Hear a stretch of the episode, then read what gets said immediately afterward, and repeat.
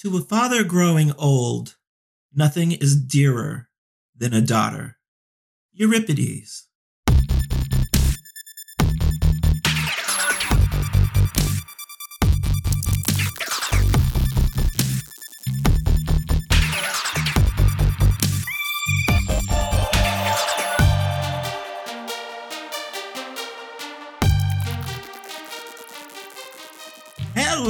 Hello, and welcome to yet another episode of Felonious Pundits. I am giddy this week. I am also Kentad Svensgaard, and please give a hearty hello to my friend Mr. AJ Mass. How are you? Always better to be giddy than Gideon.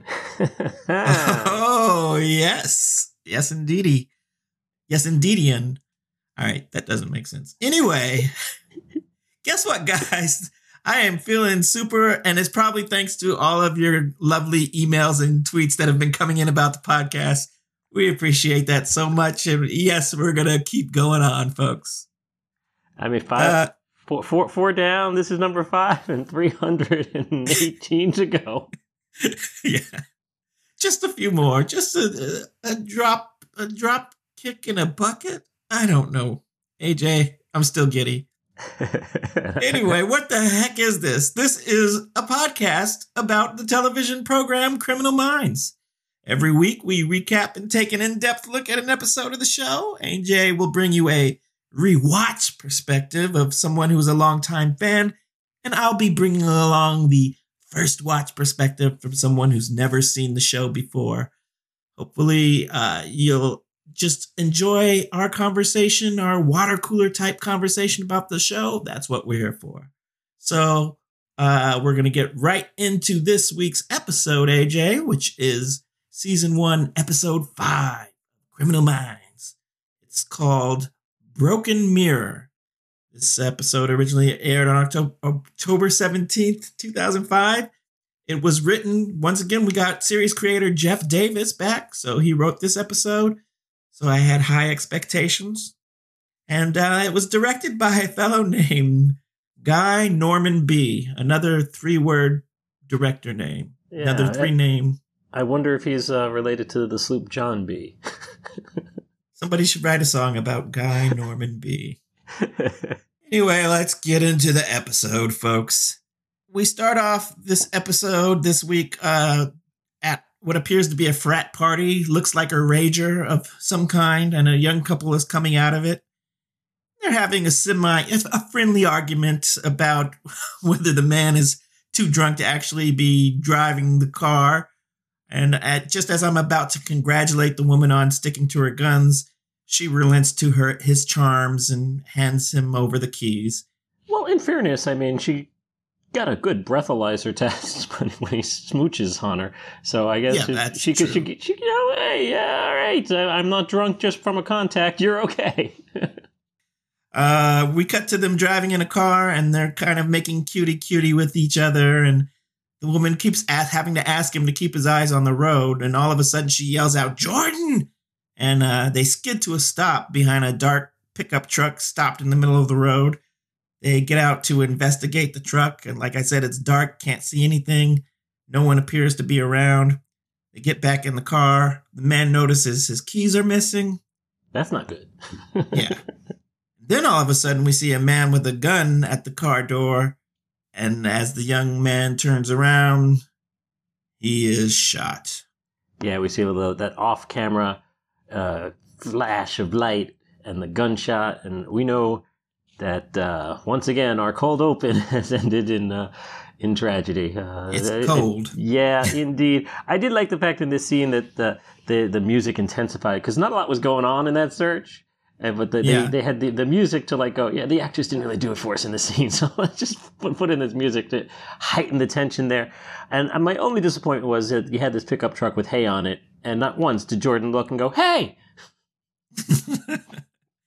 Yeah, I mean that would have been fun for us. I don't know how appropriate would have been for the mood of the scene, but well, I would have enjoyed it. He was it. a little buzzed. He was a little happy. I mean, you know, yeah, show a little personality. I mean, you, it would have worked. Clock's ticking, Jordan.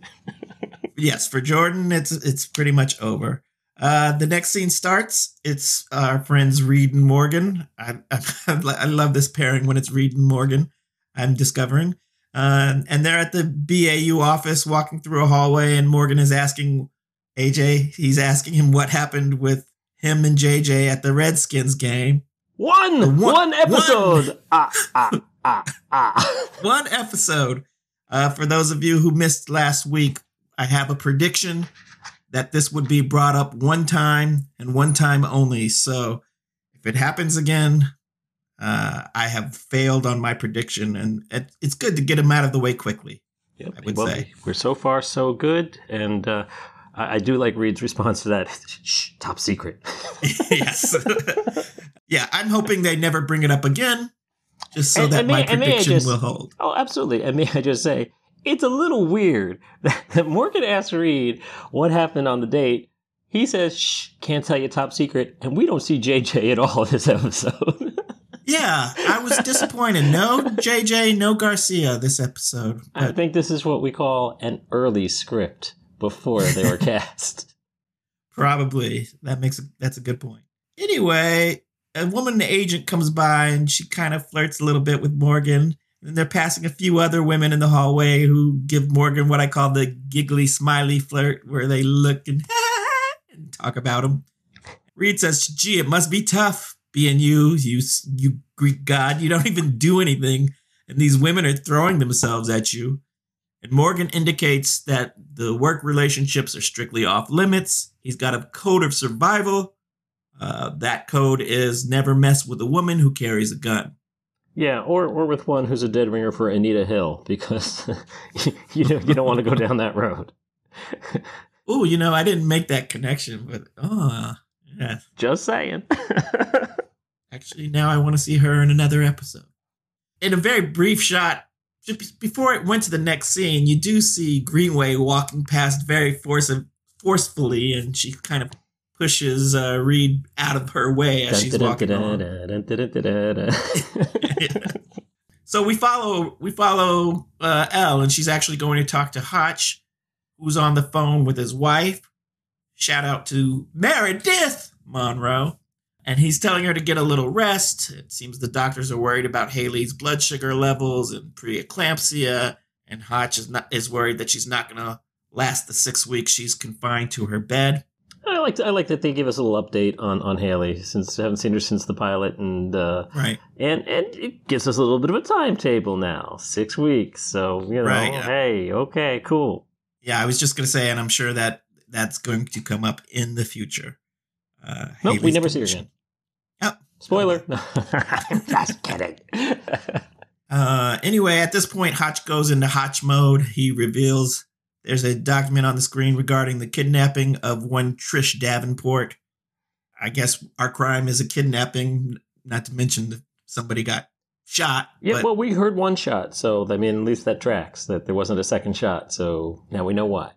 So the team looks at a ransom note that says they have until eight o'clock that evening so that means they have less than nine hours to get to Connecticut, where the case happened, and uh, they have to work up the victimology on Trish Davenport uh, and prepare her father for the ransom drop. Gideon asks how they know the letter is real. Apparently, it was written in Trish's handwriting and it was dictated to her, and then they found saline on the paper, which indicated she was crying. Uh, yeah, well, yeah. I, I mean, it's very understandable. She's been kidnapped, so yeah. Uh, but but I mean, it's a it's a nice way to, to, provide some DNA too. I mean, it works. It works. Morgan uh, notes the kidnapper never says "I." The letter is all "You will do this. You will do that." He seems to be our unsub seems to be distancing himself from this crime. Also, there is no mention not to not call the police, which is usually the standard go to in a ransom note. And Hotch says, So he's expecting us to get involved? To which Gideon says, If he's expecting us, let's not disappoint him. Yeah! oh, wait, wrong show. and credits. Criminal minds, criminal minds, criminal minds, criminal minds. It's criminal minds. We cut to the jet. Jet shot. Yeah, jet shot. Super and jet. Uh, we get the beginning quote for our episode, which is Euripides said, When a good man is hurt, all who would be called good must suffer with him. Yeah, uh, well, you know, I think it, it means we're about to potentially see uh, some blowback on on the father there. You know, it's like you know uh, he's probably the good guy in this, and we're going to see everybody uh, in this situation potentially get uh, uh, have a bad day. Let's put it that way. you had a bad day. So the the uh, typical jet chatter starts up, and we learn the father of the kidnapped girl's name is Evan Davenport. He's a U.S. attorney and executive assistant for the Southern District of New York. Uh, he's been assigned U.S. Marshals three times over the past 10 years due to death threats. They have round the clock protection, but uh, Trish Davenport declined that protection once she turned 18. Reid asks why kill the boyfriend, and Morgan says if I wanted to kidnap someone, I have to take out whoever is with them. They also mention that uh, Trish has a sister named Cheryl, and it turns out that they're identical twins. Reid holds up a picture of them so we can do our zoom cut trickery and transport ourselves to the Davenport house. A travel by photo is just the happiest way to cut across uh, scenes on this show, and they do not disappoint you for one of your favorite edits. yes. Although it seemed, for some reason, it seemed a little subtler this time. Uh, well, yeah, this time this time they zoomed into the photo and zoomed out of the photo, as opposed to zooming into the photo and having someone like a Terry Gilliam film just move into shot. right. So yeah, right. It, yeah, you're right. It was a little bit uh, lighter hand on this, but still, it's the it's the Criminal Minds travel by photo technique. Ask for it by name. Trademark. So Gideon and Hotch are talking with the dad, Evan, and he's confirming that everybody on his staff has already been vetted and polygraphed, and everybody's okay, and they all have alibis for the night of the kidnapping.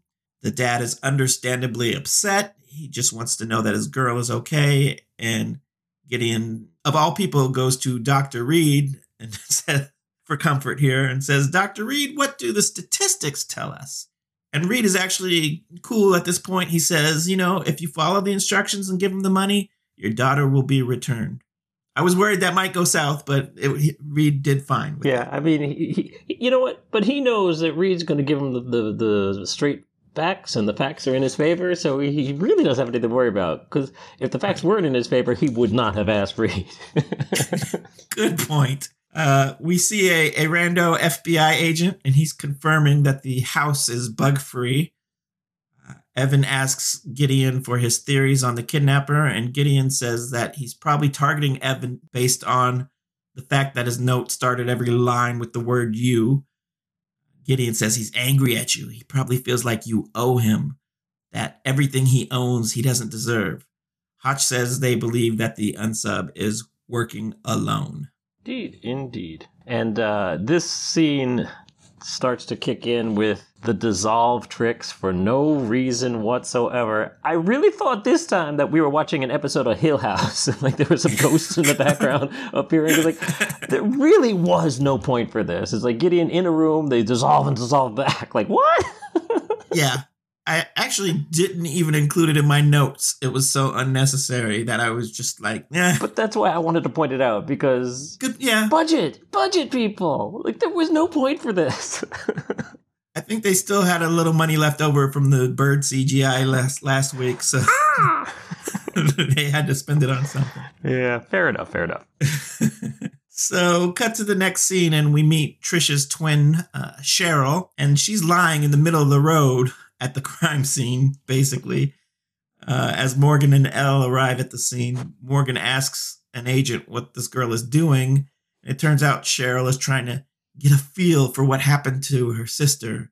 And Morgan's like, by laying on the ground? The agent says the girl spent her teenage years perfecting, ditching her bodyguards, and they're just happy that she's in their line of sight.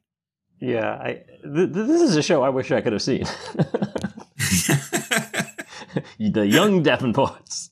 they got away from us again. They walk up to the girl AJ and Morgan's all Cheryl Davenport, and she shushes him. So not all the ladies love Morgan, apparently. She's like, uh, just a minute. I'm lying here for a reason. I'm not crazy. Gets up and says, dragged her from the car. This is where she fell. Trish is a fighter. She wouldn't have gone quietly, not even with a gun pointed at her. And Elle notes that she's right because there's nail marks on the car seat that shows that Trish did put up a fight. And then there's some talk about twins being able to sense when something is wrong with the other twin. And Cheryl says she feels that her sister is still alive. Yeah, but at least she, she says, "Look, I know there's no science. Uh, you know, I believe in science. I know there's no real basis for it. But you know what? We've been very close. This has always been the case. You know, it's not like you stab her with a, with a knife and I go, oh, she's been stabbed, right? Like that is it? Right. I, I, but I feel that she's still alive. So like, okay, cool. You know, I, I, don't don't look at me like I'm crazy. Yeah, yeah. I, I go for that. Cut back to the house, and Evan, the dad, is saying that the twins aren't exactly identical, that they're mirror twins. And some of Trisha's, Trisha's organs that should be on the right side are on the left, but the doctors say that's not a life threatening thing. And uh, Reid helpfully says, Situs inversus. He, he got on WebMD and. yeah. Gideon notes that both the girls had self defense training. As uh, Evan is agreeing and explaining this, he notices that Reid is reading this book he has really fast. I don't I didn't get catch exactly what the book was. It was a mirror Reed twin was, book. It was all about mirror twins. It was pictures of of side by side in utero, uh, you know, embryo type and fetuses and he's doing that yeah. Evelyn Wood thing he does. Yeah, and, and and Evan interrupts himself in the middle of whatever he was saying to say, "Excuse me, can you actually read that fast?" And uh, Reid says, "You know, our conscious minds can process 16 bits of information per second. Our unconscious minds, however, can process 11 million." And there's a beat. Yes, I can actually read this fast. Reid is learning. yeah, I I like the whole thing of him like really answering the question and then just answering the question that was directly asked rather than what information he knows. They've done this before. I mean, you know, you would think if JJ had asked him the question, he'd immediately just said yes. Based off of last week. Although we don't know what happened at the football game, so. Mm. yeah, I wonder if that's going to come up ever again. Our dad, Evan, says whoever took took Trish wants him to if if he wants him to blow cases or suppress evidence or stand down, he's not he's not going to be doing that. Gideon wants to know why he thinks it it may be someone he prosecuted, and Evan says, "Well, I'm not a millionaire. What else could it be?" Gideon says, "Well, in our experience, every case is different." Thanks for being very ambiguous. yes, exactly. well, I haven't finished this script yet, so I'm not quite sure what the writer intends, but I'm sure it'll be wonderful and new. so uh, Elle and and Cheryl, they're watching Morgan do his walk in the shoes thing, and uh, Cheryl asks what he's doing, and Elle explains that he's role playing, getting a feel for the killer through his behavior. And I love the very pointed way that Cheryl says, "Gee, that doesn't sound very scientific at all, does it?" Yeah, good good for Cheryl. Yeah. Check out the balls uh, on Cheryl. So Morgan is speaking to himself, doing his thing that he does. Okay, she's rarely without the boyfriend. I know in order to get her, I gotta take him out. He was collateral damage. Or was he? A shot to the face that was personal. Kill the boyfriend, get him out of the way so I can get her alone. I just like the fact that we have the uh, flashbacks to the cold open so that we know for sure that Morgan is absolutely 100% right in everything he's saying. yes. How fortunate for us. Good thing. So lucky. Back at the Davenport home, I gotta say, if I ever forget in this episode to say where it took place, something takes place, it's pretty much always yeah. the home. They barely leave the house at all this episode, which was. It's practically a bottle episode, yeah. Uh, so back at the home, uh, Reid and Gideon are explaining the phone call setup and how they'll be able to mute the call if necessary so that they can speak, you know, without the unsub hearing them. And there's a local FBI agent there uh, who says they'll be able to trace the call from back at the field office And he ensures Davenport, hey, don't worry, you're in great hands with uh, Gideon's. And quite frankly, the only reason that line is in there is so that we don't have to go, hey, why isn't Garcia tracing this call? Yeah, it's, it's, a great way to write out. It's like, hey, you know, there's another field office here. We don't we don't need Garcia to do this. They've got it covered. So at least they they explain that. Otherwise, I'd be like, why didn't Garcia Trace it? Did they hate her job from last week just because she messed up once? Come on, give a girl a break.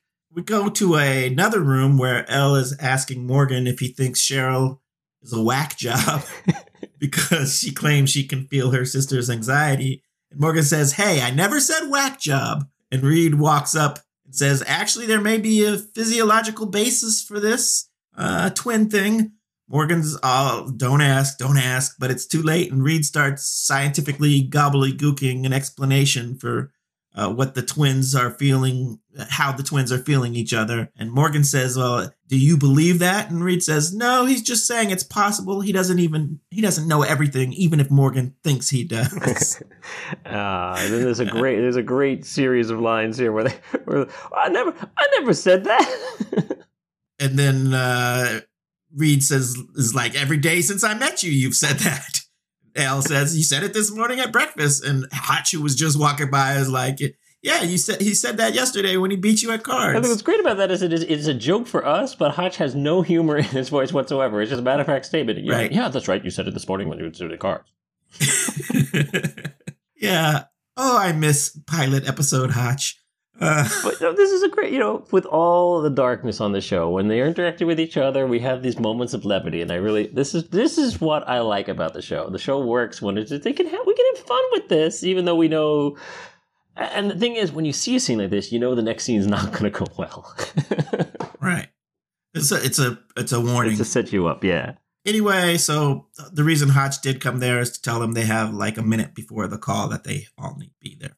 They gather in the living room around uh, Evan Davenport as he sits by the phone looking nervous. And uh, Gideon tells him to keep his voice even and calm, agree with everything that the uh, unsub says. Kidnapper is a minute or two late with the call, but uh, the phone rings. Gideon tells him to try to keep talking to reveal anything about Trish or himself, and they pick up on the call. And I would have loved at this point if it, the call was just like Aunt Sally or somebody, you know, calling for some totally random reason. We just had but, our levity. We can't have two scenes of levity in a row. Come on, man. yeah. So, uh, so we get a so Evan picked. Yeah, we get a call come in, and it's just like, "Hello, Sydney." I have the same note, but uh, yes, he sounded like the it was Scream. Absolutely, the guy from Scream. So it's a little, it's a little, little voice modulation, so that we don't know who it is. But uh, right. again, just very proper and straightforward. And I want to talk to her. yeah, I don't want to talk to you, Mister Davenport. I want to talk to Cheryl. So at this point, after a little break, uh, we come back. Gideon mutes the call, and Davenport asks what the unsub is doing. Morgan answers what most of the offenders we try to catch do. They trying to establish dominance. Uh, Hotch says they can't put Cheryl on, and Cheryl is like, "Why not? I want to help. I want to talk to him." Morgan says Cheryl doesn't have the authority that Davenport holds. He shouldn't want to talk to her, and Elle's like, "I think she should." The unsub is like, "Uh, guys." I said, "Put Cheryl on the horn now," you know. Uh, Gideon's like, no, but Elle repeats that they should do it. He wants to speak to her, and the more he speaks, the more he's going to reveal. Uh, Morgan does agree with that. And Cheryl says he has my sister. Gideon is still like, no. And he motions Elle over to the phone. Yeah, this will work. yeah, I, I, I immediately like, uh, I did not like that strategy, but uh, they go for it. Elle picks up the phone and says, This is Cheryl. And immediately the unsub is like, You idiots, I know Cheryl's voice. Get off the phone, phony Cheryl. You want Cheryl. hey, fake Cheryl. Put Peppa on the phone, salt. and uh I don't know why, but he gives them 60 seconds, which is kind of funny to me. But if they don't put Cheryl on, they'll never hear from him or from him or Trish again. So he starts to count down the 60 seconds, and this noise is in the background the whole time while Gideon has Elle prep Cheryl. So uh, Elle tells her this guy is arrogant. Let him know that he's in control. Let him guide the conversation. Use your sister's name, talk about her, let him get to know her through you. Don't veer off topic. Agree with him, tell him that you understand him, and as hard as it sounds, empathize with him. Empathize. Mm-hmm. Let him know that he didn't mean to hurt Trish. We know that he didn't mean to hurt Trish or go- for things to go this far, and that he can fix it all by just letting Trish go. And if she doesn't know what to say, don't worry, Elle will tell her. The unsub at this point has gotten to the end of his countdown. And three, two, one. I thought she took a little beat too Oh, my long. goodness. But after he said That's one, it. You know, I'm gonna kill her in 60 seconds. Oh my god, get me on the phone, get me on the phone, get me on the phone, get me on the phone. Okay, get her on the phone, get her on the phone. Three, two, one. One, two, three. Hello? And then she picks up the phone. yeah, Yeah. uh, exactly. the uh, unsub says, "Hello, Cheryl," and this is where I wrote, "For the moment, his voice reminds me of the Scream Killer." So we had the same. There uh, you go. There you go. Anyway, in, anyway, they start talking, and when Cheryl um, asks about Trish, the unsub says, "I can tell you have a lot of empathy, Cheryl." With heavy emphasis on the word empathy. I mean, You at, care about at this point, others. at this point, you heard that. You picked up on that clearly. I mean, you know something's up here, right? Yeah, you don't pick Yeah. anything up on this at all at this point. and especially Elle, Miss Super Detective, should have. I just said empathize. I just said It was such a strange word to Or- say too, which is why it stood out. and he did not just say it once. he said it many times. Cheryl says, "Yeah, she does have uh, empathy, and it sounds like he understands." He says, "You mean that I empathize? I do very much. I empathize. I empathize with you, I Cheryl." now emphasizing my empathizing. I'm an empathize empathizing it. Reid is typing up notes at this point, and he's like, "Why empathy?" well, I know why empathy, because Elf said empathy. yes. So the unsub, meanwhile, starts saying, "Good. Tell me what you want, Cheryl. Tell me all about yourself. What's your favorite color?" What's your favorite scary movie? uh, Elle mutes the phone. Says, "Don't answer that. Stay with Trish." She says, "If she tells him, let her talk to her sister." She said, if I tell you the answer, if I tell you what my favorite color Yes. is, will you let Trish get on the phone? So Cheryl says if she tells him what her favorite color is, will he let her talk to her sister? He kind of laughs and says, maybe, maybe not. Cheryl immediately says she likes blue, and he says, How ordinary. Do you like chocolate, Cher- Cheryl? And it's really beginning to sound like a very awkward blind date of some kind. So you, you like uh, books? you watch you watch TV, Cheryl? so she's she says, uh, Yeah, I do like chocolate. And he says, I do as well. good, good. By the way, I want to know who I'm looking at. Oh wait, no, sorry. Cheryl says, "Please, please let me talk to my sister. All I want to do is hear her voice." And uh, there's a brief pause, and you hear a creaking noise, and then you hear Trish weakly say, "Cheryl, Cheryl, is that you?" Cheryl says it's her. Trish starts to say something. I can't, but she doesn't finish. Cheryl asks her where she is. What do you see? Trish answers that she sees the moon. There's more creaking, and Cheryl is calling for Trish. But uh, the unsub is back and he's saying, have 500,000 ready. Unsub says, 500,000, it's what I'm owed. The Davenports will wait by the phone. You will receive a call with precise instructions in 15 minutes. Cheryl is upset by this. The call is over. Cheryl gets up and runs out of the room. And, and I, I Yes. just, I just, I'm just very happy because you know how Gideon has been all series long thus far. I'm just surprised that when he said she sees the moon, she's in a spaceship orbiting the Earth. He's told us what we need to. Yeah, because he always gets in this outside the box crazy, crazy thought. No, I'm glad that there was just like, all right, let, let, let's let's think about this for a second. There was no outrageous leap from the, the moon clue. Gideon does ask Reid if if the uh, if they were able to get that call traced, but they weren't. unsub was probably using an untraceable disposable disposable phone. Justice for Garcia. Yes. Had it been Garcia, she probably would have been on it somehow. She probably would have. It wouldn't have hey, mattered. What do you mean? Yeah, it was no. longer than 15 seconds. yeah. Uh, so they, everybody starts discussing the case. Trish, they said, sounded like she was sedated and out of it.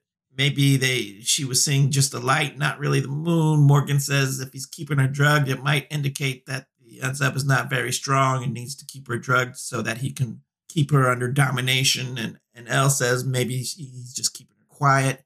Gideon asks to know if they know everything about Davenport's staff. Hotch says, yeah, they have all the detailed reports, but they may want to revisit those background reports. Morgan points out the fact that Trish was not blindfolded, so that means she's seen his face, which means probably as soon as he gets the money, going to kill. Yeah, I mean that's that's one of those things that I do like is that they didn't over explain it and it's kind of obvious, but it yeah. And when you get to like season twelve, you're gonna you know you and I watching this are gonna know. Oh, she let it unsub let the victim see that's not a good sign. It's not gonna end well, but it's still early on, so you do need to explain that. And they didn't over explain it, so well done. Yeah. There'll be an over explanation later because there's always one. but thank you. That good. Boom. Good job, show. After a pause, we cut back to Gideon and Reid looking at some documents. Gideon points out, I'm, I'm guessing this is this is a transcript of the call. Um, Gideon points out he said owed five hundred thousand, and Reid said the whole demand sounded like it was scripted when he was reading it to them, but the rest of the conversation didn't sound that way. He seemed most relaxed when he was talking to Cheryl, like maybe he already knew her. They have six minutes before the call. So now wait a second. Six minutes before the call. That means that he gave them fifteen. Right. They have spent nine minutes now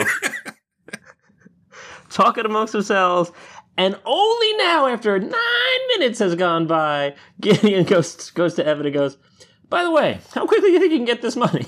Yeah, that's a very good really? point. That wasn't the first question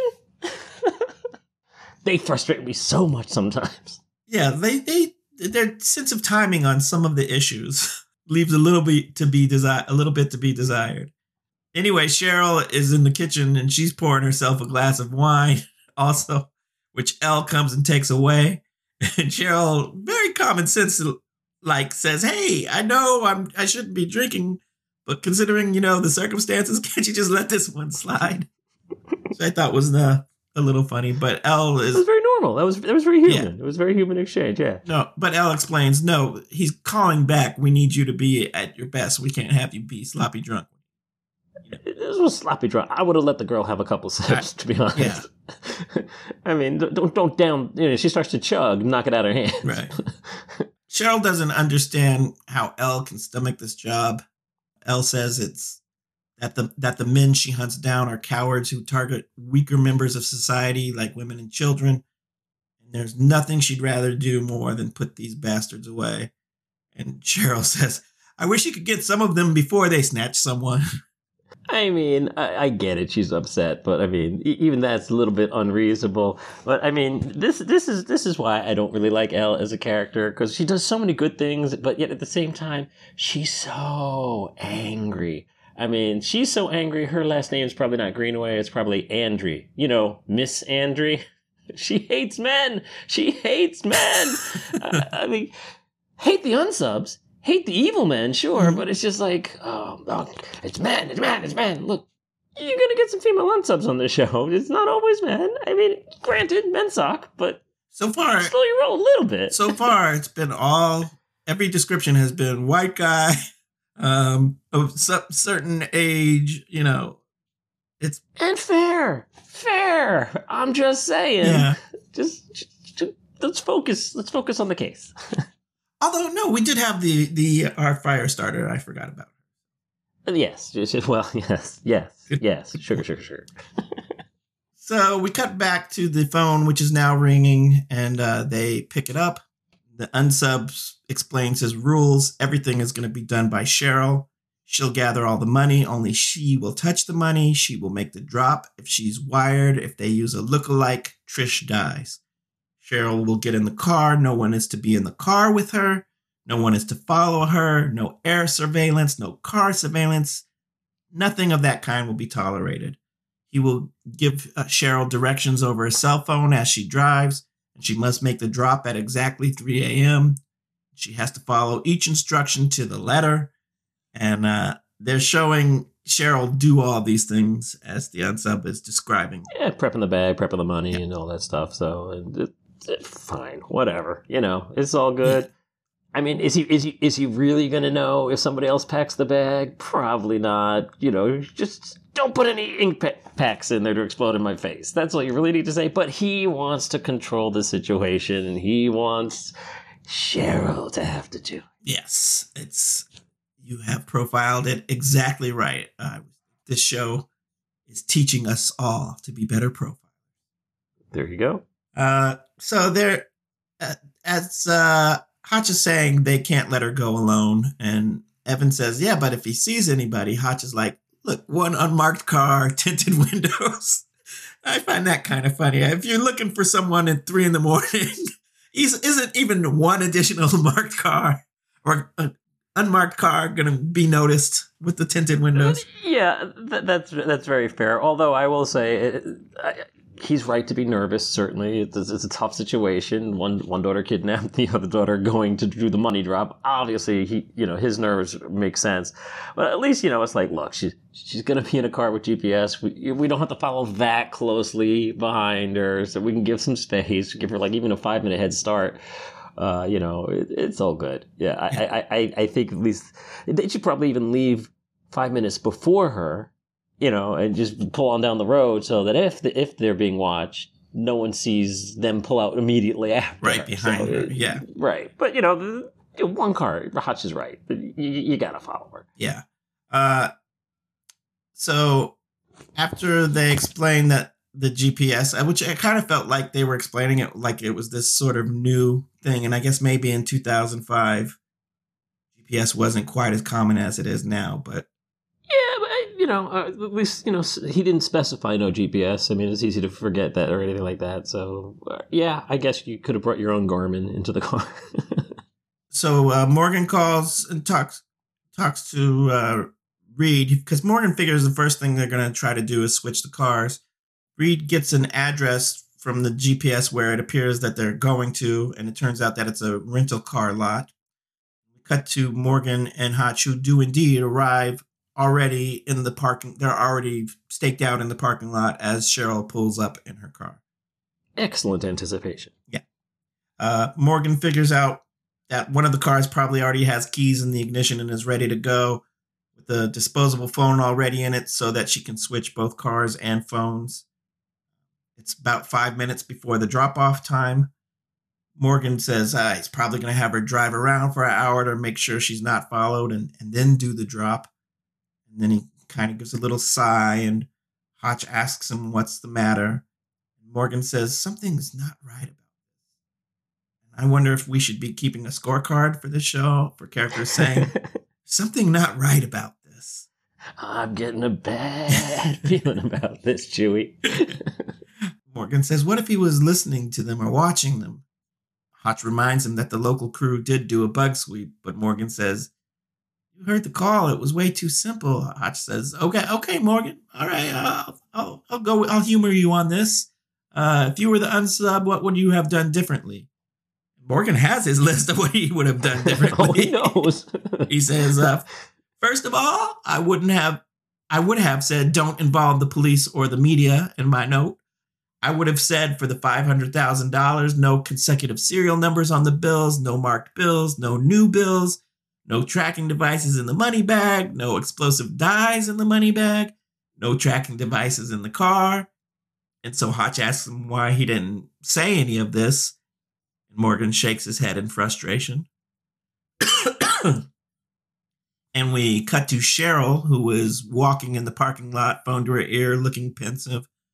Morgan gets some kind of revelation or something and, and says to Hotch, This was never about the money. They realize it's not a, a ransom drop, it's a second kidnapping. Oh, thank you, Morgan, for getting that uh, just in the nick of time. I mean, you could have come up with the, with the assessment. I figured it out, Hotch. The kidnapper's stupid. yeah. but no, the, the, they figure it out just in time, and so they bust out of the car and run towards Cheryl. Tell her to get down. There's another car in the parking lot that looked like it was about to approach Cheryl, but the boys are able to scare it off with a little bit of gunfire, and the guy takes off. Just a little bit of gunfire in your life can scare all your problems away. yes, indeed. We cut back to the house. Cheryl is all right. She's there. The phone rings, and it's our unsub. He says, Well, gee, that was fun. A little running around, get our pulses racing. Are you there, Cheryl? And Morgan stops her from answering. The unsub says, Tell me you didn't feel a slight tingle, a thrill run up your spine. But those cunning and clever FBI agents deduced my plan just in time. They figured it out. If they wouldn't, I would have had you both. The whole set, the matching pair. All right, he wasn't talking like that, but the vibe I And felt. I would have gotten away with it too if it wasn't for those meddling FBI agents and then Reid too. and then Reid too. Uh, Cheryl asks why he's doing this. The unsub is like, because you asked me to. With your glances, the way you talk, those little gestures, the way you do the things you do. Uh, the way you style your hair. uh, Morgan mutes the sound on the call, and Cheryl asks what he's doing, and Morgan's like, "You can't talk to this man." The unsub is saying, You asked for this. You asked for it, Cheryl. Cheryl hits the mute button to Morgan's dismay and she shouts, What do you want? What do you want? He says, What do I want? I want you. Maybe not today, maybe not tomorrow, but I promise someday we'll be together. Someday. I'm getting a lot of Motown. yeah. Maybe not today, maybe not tomorrow, but soon for the rest of our lives. now get on that plane. so uh, then he hangs up, or unsub hangs up at this point. Oh, it's just a great way to go on a commercial break. I mean, they just they just nailed this one. Uh, I want you. Boom, boom, boom. Time to regroup. Let's sell some Charmin. so uh, when we come back from our break, it's a little bit l- later, and uh, Gideon is telling the Davenports that they can't let Cheryl speak to him any further. Cheryl is like, "Why not?" Reid says this feeds into his psychosis. He then asks if Trish was involved in any serious relationships before the kidnapping, and Davenport says with the boy that was killed that we seem to have forgotten all about. But yeah, yes, she was with him for about two years. And at this point, Cheryl looks at her dad and says, Well, Trish didn't want me to tell you, but they were getting engaged. I mean, this no reason for him to tell until it happens, to be honest. I mean, he, it was two years. I think he knew they were serious. So it's not like it was a surprise boyfriend. But uh, yeah, no, support went out for Jordan. yeah, poor Jordan. Uh, Gideon says this could have been uh, the unsubs stressor. And he looks very dismissive when he says that too. well, this could have been the stressor. Yeah. Thanks for telling me. Like, like as as as if it really really needed that. I mean, yeah, we're looking for a profile and everything, but like, yeah, yeah. don't, don't be mad at the Davenports for not saying this. so, uh, yeah, Davenport wants to know what the heck this means. What are they dealing with? And Reid says, uh, and I had to write this one down de Clerambault's syndrome, otherwise known as erotomania. It's the belief that someone, usually of a higher social status, but not necessarily a celebrity, is in love with you. They believe the objects of their affection are subtly professing their love for, for them through their looks, gestures, and at this point, uh, Gideon chimes in with glances. He said, You asked me with your glances. Yeah, and this is this is our over explainer of yeah. the episode. Is like, yeah, we was at Erotomania. They believe that that, that, that they're. Uh, we heard the phone call. We, they believe there's glances and looks. Yeah, glances and looks and gestures and looks and glances and looks and glances. lions and tigers and bears. Oh my! It's like okay, we get it. Can we move on, please? Yeah, they cho- chose to knock us over the head with that one. The unsub truly believes Trish and Cheryl are in love with him. Again, they say they don't tell him with their voices, but rather their, with their behaviors. Their glances, their looks. We know, we know. Yes. He's obsessed with them.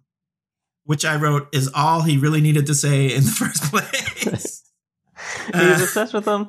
And once again, I can deliver the profile now, Kandad. He's someone they know. so now let's cut cut over to Hotch, who is talking with Morgan, and he's saying that the crimes of obsession are your specialty, Morgan. So it's your lead.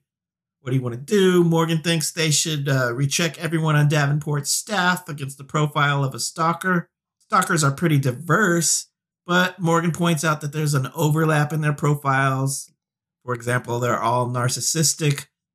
They all have an inflated sense of self worth, a history of bad relationships. Hotch asks, What do we know so far? Morgan says he's probably white, obviously male. I don't know why they even put that in there, but all right, I guess you have I to. Mean, especially, especially because you don't, you shouldn't have to profile when you actually know. I mean, I know right. you should want to say it, but like we've been. I mean, I suppose technically, you know, the, because of the voice modulator, I suppose it could have been a woman, but it's yeah, yeah. He's got some sophisticated speech patterns, to which Gideon chimes in. They're sophisticated, but they're bizarre. He rarely uses contractions. Uh, it's not you're, it's you are and by the way, during this conversation, Gideon appears to be having some kind of struggle uh, cutting uh, an orange. I think it was, or a persimmon, some some citrus fruit. Yeah, no, I actually I th- I thought this was a really nice bit of something that may have been uh, just improv on the spot because I, I, just it just strikes me as something that many people do. He's cutting this orange, and yeah, he's struggling with it. But when he finally gets the orange cut, as they're having the conversation, he hands everybody on the team an orange slice.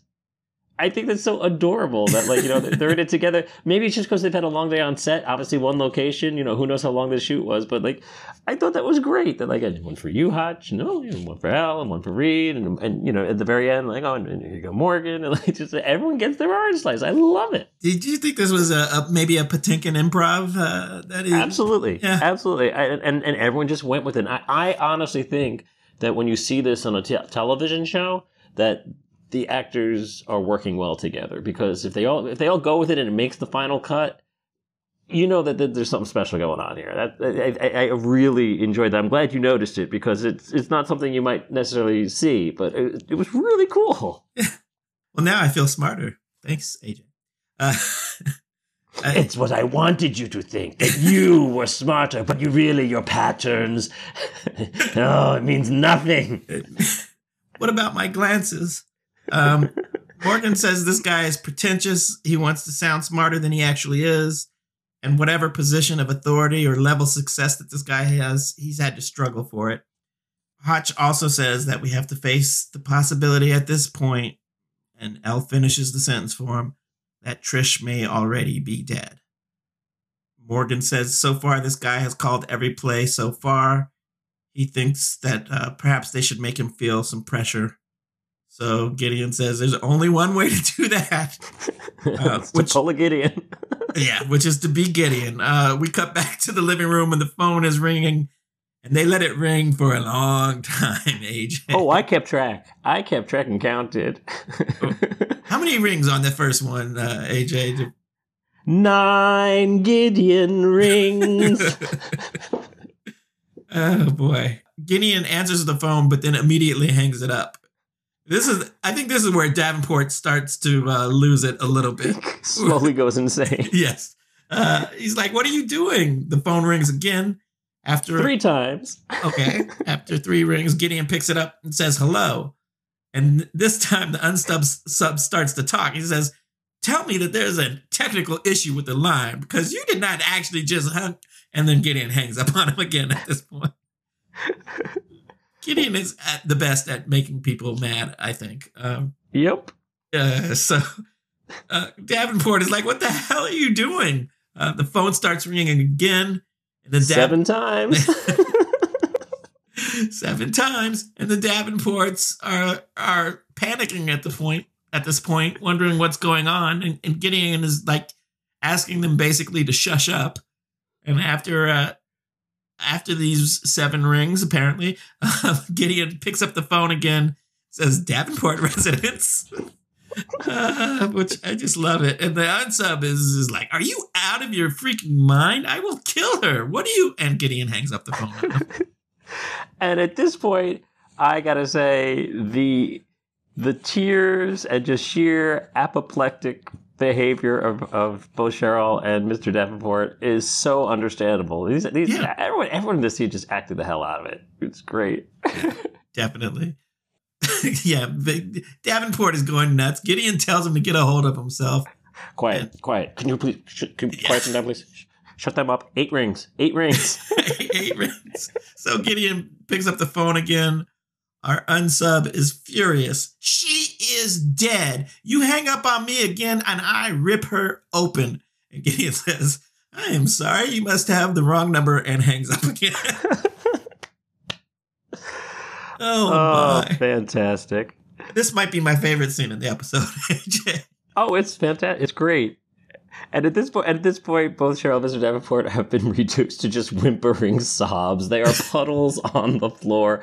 I don't know if he's ever going to save Trish at this point, but Gideon has all utterly destroyed the Davenports. Yeah. Um. So this time, I don't know how many rings was it. This time, did we? We know. Well, well, at this point, at this point, at this point, uh, Mr. Davenport says, "You killed her." Yeah, you killed my like, daughter. I'm saving her. Have a little faith. And he gets this riot of smiles on his face, like, oh, now, now we're going to get going. Now we're going to have fun. Five more rings. uh, so this is when he picks it up, and the unsub is like, you know what? Put Cheryl on the phone. is there someone else there I could speak to? Can I speak to the manager? Uh, Gideon says, no, you're finished talking to Cheryl. And then this is where the unsub starts to lose it a little bit because he starts giving up some info. He says, uh, hey, listen to that tone of authority. It's just like your published work, Agent Gideon. Dum dum dum. Fascinating to hear the same arrogant quality in your own voice. You're a bit of a pedant, pedant, pedant, pedant, pedant, pedant, pedant. That's not one of my vocabulary words, AJ. Yeah, it's it's good. He calls him Jason. I love it. Yeah. no one calls him Jason and a bit didactic. Uh, Gideon says in a mocking voice, That's a very interesting conclusion. Uh, you sound intelligent and you certainly sound educated. Well, we both know that's not true. oh, Gideon. Uh, by the way, I know why you stutter. Oh, wait, sorry, wrong episode. uh, the unsub is like, Oh, I know about all of y'all. Uh, there's the ambition agent Hotchner. Hotchner. You want to be director of the FBI someday, Agent Hotchner? Would you step on Jason Gideon to get there? I think you would. And then he says to, Hot, to Hotch, or, or about Hotch, even your sick pregnant wife can't get you to leave your post. Uh, Jason Gideon, an expert on the criminal psyche, yet unable to diagnose the autistic leanings of the very insecure Dr. Reid a cut, quick shot, quick shot of Doctor Reid going, "Hey!" he says maybe he can make some money counting cards in Las Vegas. Very cutting. He's digging in. He's digging in, and uh, I mean, I don't know if we've established this yet, but uh, we we will learn that that is actually where where Reid is from. Reid is from Las Vegas, so he must have some biographical information. Definitely. Uh, the lovely Elle was promoted too soon, he says.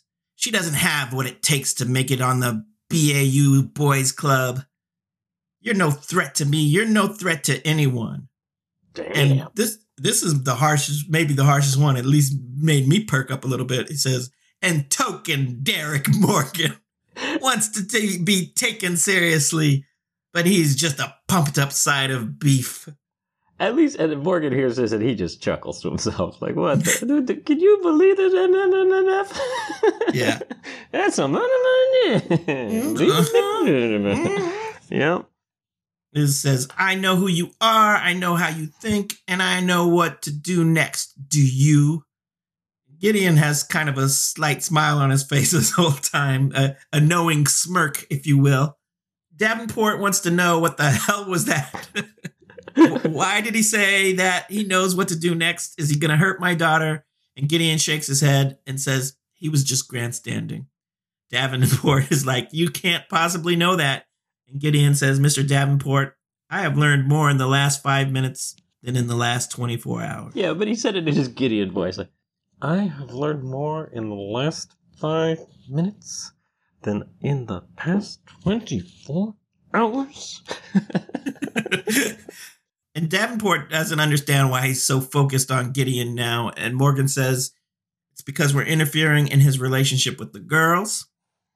Davenport says he knows all about you, and Hotch says yes. Apparently, Morgan says he profiled us. Mr. Davenport and uh, and Cheryl asks why he would do that. Elle says to show them how smart he is. So Reid says oftentimes the best profilers are the unsubs themselves.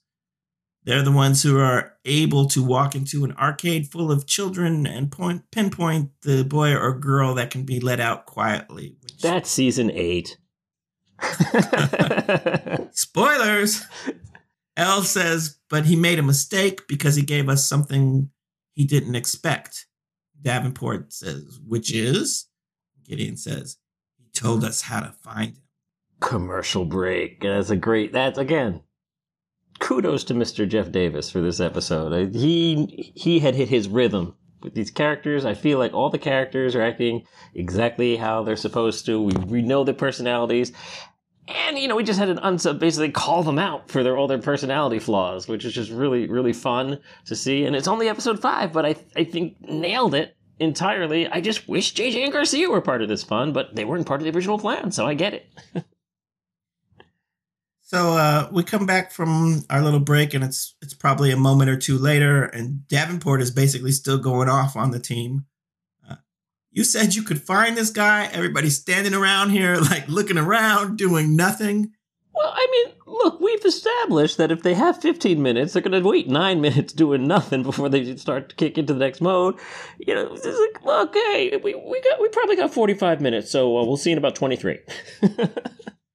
uh, so Gideon starts trying to, to calm him down, but Davenport at this point is, is going off. He's telling him not to patronize him and, and and uh, the local agent who we saw briefly before uh, tries to calm him down.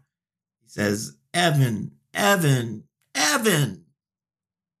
Yeah. Evan.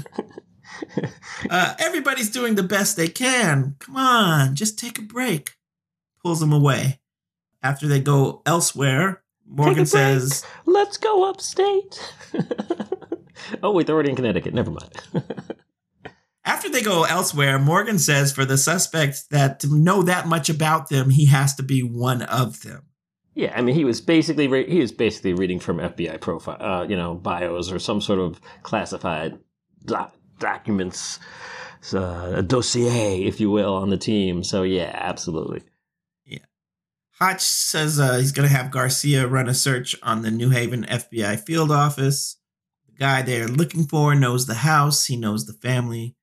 Reid says, hey, there's 700 agents in New Haven and, and another 70 in satellite offices. Seems like a lot. It, it does seem like a lot, although, you know, that could be the focus of, you know, of, of just Connecticut, you know, centralized there, you know, in New Haven. But right. I, if Reid has already looked up that they have 700 agents, why don't Reid just do it? I mean, I'm glad they I mentioned mean, Garcia. Don't get me wrong, because at least like remember she's still a character. Quick, write that line in. And I think that's probably what what happened there is that originally in the script Reid just did started to do that research, but they wanted to make sure that we knew that there was a Garcia out there, so they it, they didn't quite fix it. They could fix it on the fly, and it didn't quite work. Elle says while they're narrowing down this list that they can't have Cheryl stay there. It's not safe. If he's one of them, he has access to weapons. He he has access to the place, and you can bet he has some kind of strategy in place. Um, Morgan asks, "Who can we trust?" Hotch says, No one. We need to get Cheryl to a safe house. We cut to Morgan and Cheryl leaving the house, uh, and only one other car is with them. It escorts them away. They get to the safe house and report back that they're there. Uh, the agent, the local agent that we've seen before a few times now, says that they'll walk the perimeter. And I assume check that out. I guess that's what that means. The. You, know, you, you guys are inside. We'll we'll take the outside, and then we'll swap later. yeah. So uh, we cut back to Davenport, who seems to have calmed down a bit at this point, and uh, he apologizes to Gideon, saying he's sorry about before. And Gideon's like, "Hey, it's your daughter. You don't have to apologize apologize for anything." Humanity from Gideon. I'm surprised he didn't just go, "Well, you're stupid." uh, Davenport wants a little assurance that the safe house is okay, and Gideon's like, "Of course." We have agents inside and outside. We, we didn't call it the danger house. We call it the safe house. I would have liked that line. Davenport is all, so I guess now all we do is just sit back and wait. And then uh, we cut to the safe house where Elle is on the phone and she's talking with Reid, saying again that in case we missed it before, they did a bug sweep of the house right before they arrived. And Reid says, "Yeah, I remember." Elle says, "But the unsub seems to know all about us." Then she asks Reid if he knows what non-local interaction. Indeed, I think she'll probably explain it to us in a moment. yes. Because no, no, I don't know what that is. Yes. I, this is something they can explain to us for a little bit. But uh, before we we can do that, get to that, uh, we cut to Morgan, who is in the kitchen, and uh, he starts to he's looking around. He then he decides to start to wash his face. You know, it's been a rough day. Um, you know that that side of beef line burned a little. he to. he was stung. yeah, he just needs to to splash it off a little bit there. Uh, so we cut back now to Reid, who asks Elle what she's getting at. Elle says, Well, how can he be holding Trish prisoner and yet still know exactly what we're talking about? Reid is like, I know what you're saying. It seems like he knows what's going on here the moment that it happens. It's almost as if when you said be show some empathy, he said the word empathy. Uh, we probably could have solved this quite a while ago. We're stupid. yeah. Elle says, you know what? There has to be some kind of listening device. And again, Reid mentions at this point one more time that they swept the room when they got there. And Elle says, yeah, but then after that, they, they brought in all of their own equipment. No, here this is the one thing I hate about this is that they have just added two and two and gotten four. It's there. They have the answer. Who told us they swept for bugs? That's the only that's all they need to do at this point, and they figured it all out, and they don't figure it all out yet. we then cut to Cheryl, who's in a room at the safe house, and there's a knock on the door. She says, uh, "Come in," and into the room walks our local agent. Yeah, pretty much the only bad guy. Before. Like we sh- we saw everyone who showed up at the at the at the safe house. It was Elle, it was Morgan, it was Cheryl, and this dude. Yeah. So if we figured out that the unsub is one of us, guess what? It's this dude. By the way, this dude is one of those dudes. We've seen him in a lot of things before. It's, I believe his name is Matt Letscher. I'm trying to remember what I've seen him in before. I didn't IMDb him, but I know I've seen this. Well, guy. don't look it up. Okay, I won't. And um, he, uh, but he's been in a lot of stuff, and uh, and when I see uh, someone like that play what seems to be a random small role, I I get a little bit of a oh, I wonder if he's somebody. Yeah, I think it depends how much time has passed in between the small role and you know the the breakthrough role. I know he's been on. I believe he's been on like the the Flash. He's like in the DC universe. He's got a recurring role as the anti Flash. That's what I recognize him yeah, from. Now so, that you bring it up, I couldn't think of what it was, yeah. but that that's definitely. So anyway, this agent comes into the room and uh, he looks at Cheryl and he sighs and he's like, "Hey, it's good to finally get you alone." uh, I'm glad they let us in two seconds before the, the, the BAU is going to figure it out. But yeah, we now know that Cheryl yeah. in trouble. Yeah. But hey, it's okay Cheryl- because Morgan's there. Oh yes, but we cut back to Gideon first at the house, uh, who's going up to Davenport and saying, "Agent Shire called you by your first name. Uh, you know him that well?" And we're like, "Who the hell is Agent Shire? You haven't used his name yes. yet." yes. You know him that well? Davenport says, Oh, he works out of the New York field office. He knows his father. They've met socially on occasion. Gideon asks if he's been there before, and Davenport confirms that he's been there a few times. So that prompts Gideon, I guess, to rush to the phone. And then we see Morgan's phone on the on the floor ringing, and but unfortunately, he's too busy being knocked out on the kitchen floor. Yeah, he's, he's been knocked out. And, you know, thank goodness Reid finally found that bug inside the phone that they were using to, to talk to him the whole time. Oh, jeez. It's always Brother. the last place you look because you stop looking. Yeah, exactly. So we cut back to Agent Shire and uh, Cheryl, and he's asking her if it ever annoys her. People uh, want to line you and Patricia up together to examine your differences. Uh, and he flicks open a switchblade that he's got in his hand, which is, of course, enough to finally set off Cheryl's spidey senses that something isn't right. Shire says, It seems like it would get old real fast, but I don't need to do that. I've known you both for so long, loved you for so long. Oh, dear. This guy's a psycho.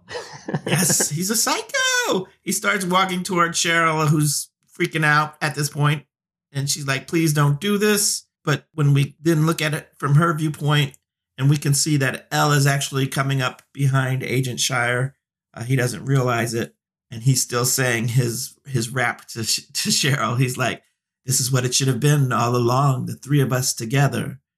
At this point, Elle shouts at him, "Put the knife down." Shire turns around with his hands up. He says, You don't understand. You don't understand my relationship with these girls. Elle repeats the order for him to put the knife down. He looks like he's going to comply, but it's the old rope a dope. He lunges at Elle. He gets a good punch in at her, um, but she still manages to uh, do her little moves and take him down. Yeah, she drops the gun for a second. You think, uh oh, no, no, no. But she does. She recovers. She wins.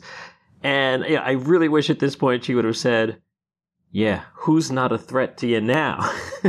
yeah but she didn't. Instead, she uh, uh, strangely puts her foot right on his groin area and threatens yes. to stomp. yes, very strangely. Uh, she demands to know where Trish is at this point. Um, As we hear the sirens come in, so the the, the cavalry is here. Huzzah, huzzah, huzzah, huzzah. Huzzah, zay, zay. So we uh, cut to we see Davenport and Cheryl, and they're fine, and they are watching as Reid and Gideon uh, escort some paramedics in, who have Trish, who is thankfully alive. Phew! And then we have, I mean, as many of the uh, graphics they do on the show work perfectly.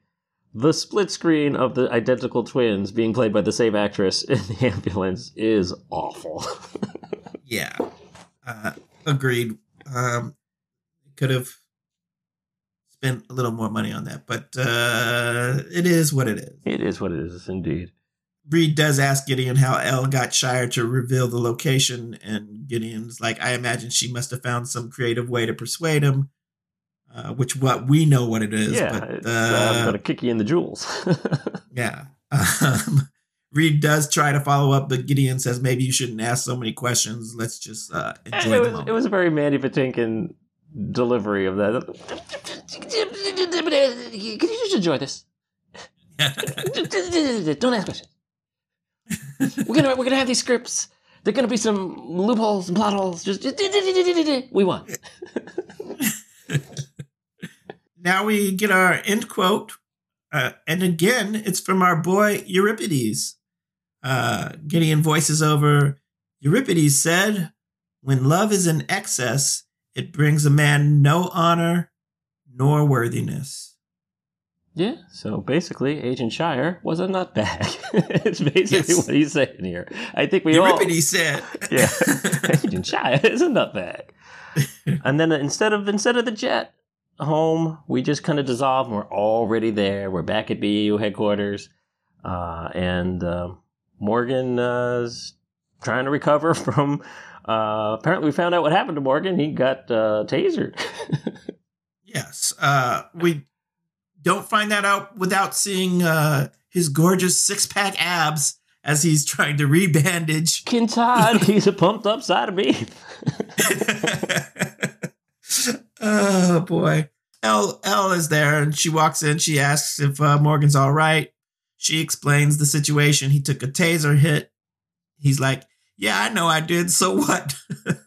she says, No one expects you to finish the Davenport file tonight. He's like, I guess it's still a little fresh in my mind. Nothing like 50,000 volts in your back to keep your motor running, right? He leans back and he's he's a little contemplative at this point. He's like, I'm lucky that bastard didn't gut me while I was in, unconscious. Elle says he, he wasn't interested in, in him. And uh, Morgan says, Well, Shire didn't see you as a peer or a threat. That was his mistake. Yeah.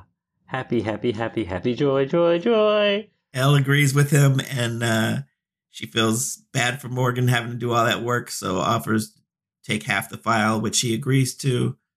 And they get to work and the show yeah, there was a like actually a little nice little uh, subtle again, just a nice acting moment there as Morgan gives her half the work and she hands back a good portion of it back to him as if like yeah that's that's not half dude nice try it's very very very yeah. cool little subtle stuff there I, I, love i love the little behind you know the, the, between the dialogue kind of stuff there very well done uh, so overall, how did you feel about this episode? I, I, I thought this was really well written. I, I, like I said, I think it really captured the show very well. Uh, it, it moved very quickly, considering it was you know a lot of phone ringing, but the tension and everything like ratcheted up and just you know. Yes, I mean, how who could the unsub have possibly been other than who it ends up being? But even so, he disappeared for such a good chunk of the of the episode that you forget. Once he comes back and escorts Mr. Davenport away, it's kind of like, oh yeah, that guy. It must be that guy. Um, and we figured out before the the BAU does, but there's no way uh, that they could have figured it out at that point that it was him. So uh, yeah, I was cool with it. I, th- I, thought it made a lot of sense and well acted, and it was just a fun episode. Uh, you know, with amid all the you know, when I say fun episode in this podcast, it's amid all the heinousness. You, know, we're having fun with this and trying to make light of it and be funny with it. But we get it. The serious stuff is serious stuff. We know. yeah, I feel like uh, if that if that was anything about this episode, my boy Jordan really didn't get much love beyond the first you, you know first scene, uh, and it was pretty much glossed over the murder aspect. Uh, and we're mostly concerned with the kidnapping. Of course, she was a victim at the time, and they're trying to save her, right. so that's understandable, and I, I get it. But I, I, do feel that he was just sort of an afterthought. But uh, other than that, I, I, I, agree pretty much with your assessment. Uh, felt this was a good episode, and I and I wasn't let down. I was hoping if we get a Jeff Davis episode, it's going to be one that sort of maybe moves the characterizations a little bit forward yeah, we'll and def- learn a little bit more. Definitely something to keep track of. It's not something I really paid attention to before. So yeah, definitely. So now it's time to uh, talk about our BAU barometer, barometer, and ask ourselves the question that we ask every week. AJ, uh, let me know if you thought. I think I know where you're going to go with this one, but let me know if you thought this was a win for the BAU. I mean, how could it not be? We had uh, a kidnapped uh, girl. At the end of the episode, we have a kidnapped girl rescued. We had a second uh, uh almost assaulted girl. I know you might seem like it was one because they she looked exactly like the first victim, but she's a second victim. Um, two for two in the saves there. Two for two in the saves, and one unsub caught. I like when the unsub is caught better than when the unsub is killed. Sometimes it's unavoidable, but uh, uh, yeah, this is an easy victory, easy win for the team. No other conclusion Excellent. can be made. All right, I agree hundred percent. So, what's our score at this point? Uh, hey, we're we're we're we're good at challenge for those uh those Miami Dolphins. We we're undefeated 4-0 with a no decision which is not a loss. We do, but uh, for, I was gonna call it, give it a tie, maybe so four zero oh and one. Mm, not bad, yeah. not bad. That that makes I yeah. like that. Right. Uh, and I'm assuming it's just going to continue to win week after week. All we do is win, win, win, no matter what, what, what. Said the girl who was the the trilogy obsessed girl from the college oh boy. Uh AJ, uh another fun little thing we like to do on here on Felonious Pundits is have a little bit of a trivia quiz. Yeah, a little trivia game for you. As you know, I love doing my trivia. Host a trivia podcast, Beat My Guest. Uh, and I like to bring some Criminal Minds episode related questions for you. And you mentioned that one of the actors in this episode was one of those that guys, a guy by the name of Matt mm-hmm. Who played Shire. Uh, your question, sir. Matt Letscher and Elizabeth Harnois, who portrayed the twins, reunite on an episode of what CBS show in the year 2014?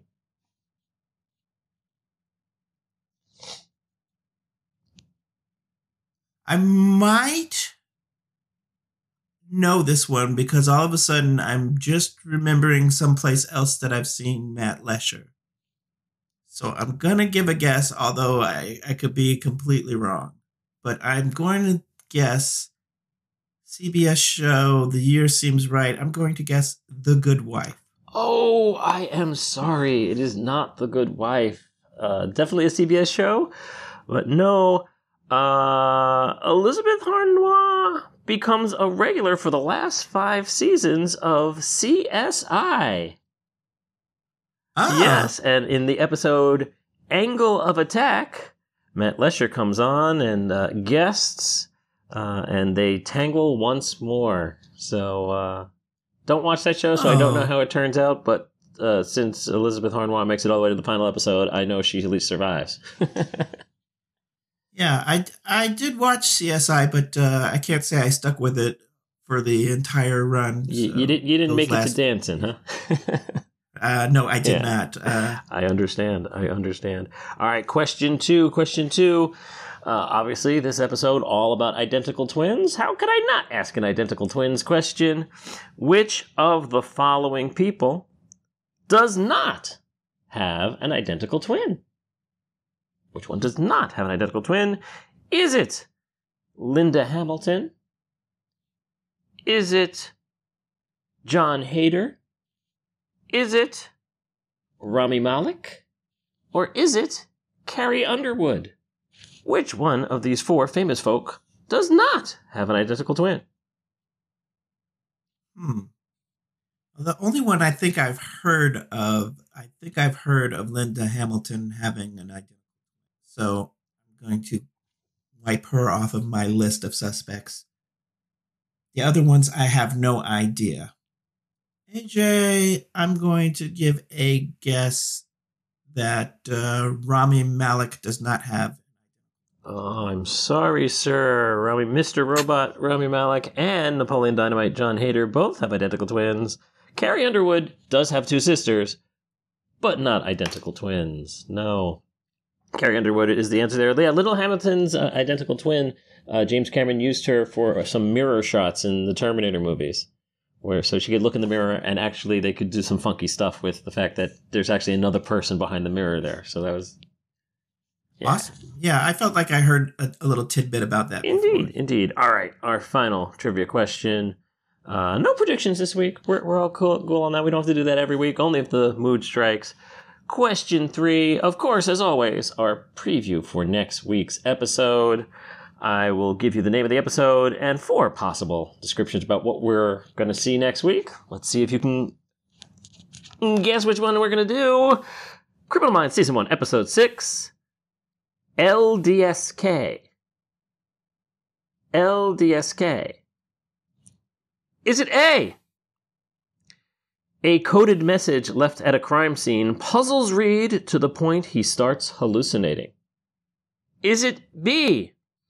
A former member of the Mormons starts killing church elders, earning the name the Latter day Saints Killer, LDSK. Is it C? A Mexican wrestler by the name of LDSK goes on a rampage in Tijuana killing American tourists? or is it D, a sniper shoots a bunch of innocent people in a park, but they all survive? Uh, I really loved option three because it's kind of where I was going in my head. Where oh, it's not. It's going to be something Spanish, diesque. Uh, but uh, I don't think that's the answer, AJ. Also, don't think uh, it's option one because that would be more LSDK.